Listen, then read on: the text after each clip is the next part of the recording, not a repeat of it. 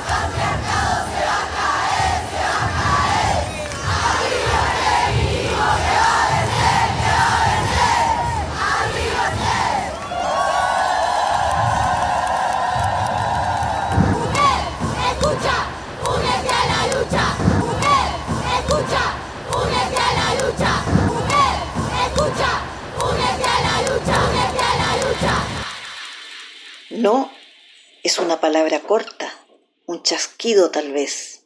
No es un discurso negativo, una queja. No es lo que decís cuando no querés continuar, cuando no estás de acuerdo con algo. no como una dirección, dirigida hacia una persona o hecha contra un sistema o dada en una situación.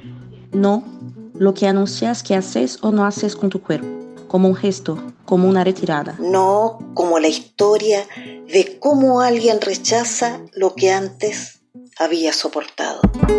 No, no, no me toques mal. No, no, no me toques, no me toques mal. No, no, no me toques mal. No, no, no me toques, no me toques mal.